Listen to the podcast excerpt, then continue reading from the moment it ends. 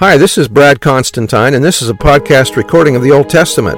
Although this is not an official recording of the Church of Jesus Christ of Latter day Saints, every effort's been made to be as doctrinally accurate as possible.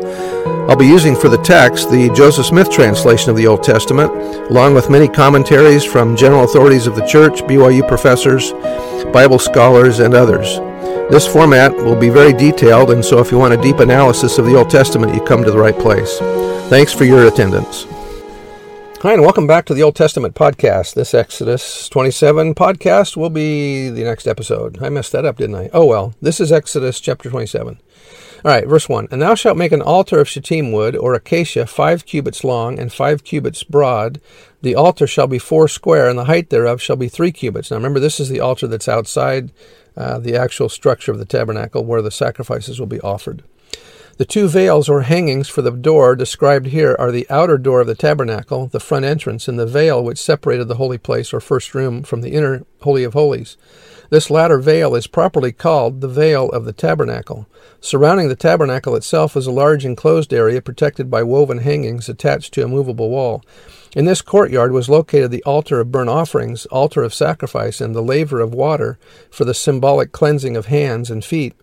Into this courtyard, anyone of Israel could bring sacrifices, but only the priests could enter the tabernacle itself.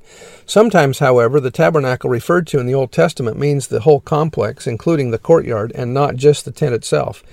Each pillar of the court of the tabernacle was ringed horizontally by silver fillets, which were rectangular bar uh, bands around each pillar to both protect the wood and beautify it. The hangings of the, or the fabric which formed the outer walls of the court were attached to the top of each pillar and were secured at the bottom by ties to the brass pins which were firmly driven into the ground.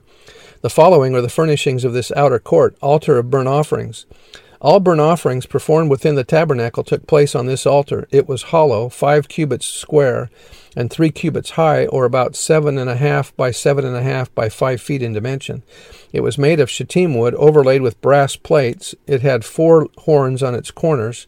Upon these horns the blood of the sacrifice was to be smeared. By laying hold of these horns, a person could find asylum and safety, although not if he was guilty of premeditated murder. Sometimes the horns were used to bind the animal or intended sacrifice holy instruments of sacrifice. The pan was a large brazen dish placed under the altar to receive the ashes as they fell through. Brazen fire shovels were used for emptying the pans. The basins were receptacles used to catch the blood from the sacrifice. The flesh hook was a three pronged hook that the priest used to dip into the sacrificial container. That which he brought up was to keep, was to be kept for himself. the fire pan was the container in which was kept the continuously burning fire for sacrifice laver. This, like the altar of sacrifice, was made of brass. It stood between the altar of sacrifice and the tabernacle. It was used by the priests for cleansing, preparatory to entering the tabernacle. In Solomon's day, when a permanent temple was constructed, the laver was set on the backs of twelve oxen. And uh, the bapt- that's similar to the baptismal fonts that we have today in the temples that are also upon the t- backs of twelve oxen. Verse 2 And thou shalt make the horns of it upon the four, horn, four corners thereof. His horns shall be of the same, or part of the altar, and thou shalt overlay it with brass or bronze. And thou shalt make his pans to receive the, his ashes, and his shovels, and his basins, and his flesh hooks, and his fire pans, and all the vessels thereof thou shalt make of brass. And thou shalt make for a grate of network of brass, and upon the net shalt thou make four brazen rings in the four corners thereof, and thou shalt put it under the compass or ledge of the al- of the altar beneath, that the net may be even to the midst of the altar. And thou shalt make staves for the altar, staves of shittim wood, and overlay them with brass. And the staves shall be put into the rings, and the staves shall be upon the two sides of the altar to bear it. Hollow with boards shalt thou make it, as it was showed thee in the mount, and show and shall and so shall they make it. And thou shalt make the court of the tabernacle for the south side southward there shall be hangings for the court of fine twined linen, a hundred cubits long for one side. Now we're talking about the the uh, covering or the walls of the entire courtyard of the tabernacle, the tabernacle area. And for and the twenty pillars thereof, and their twenty sockets or bases shall be of brass. The hooks of the pillars and their fillets or fillets shall be of silver. And likewise for the north side in length there shall be hangings of an hundred and cubit a hundred cubits long and his twenty pillars and their twenty sockets of brass, the hooks of the pillars and their fillets and of silver.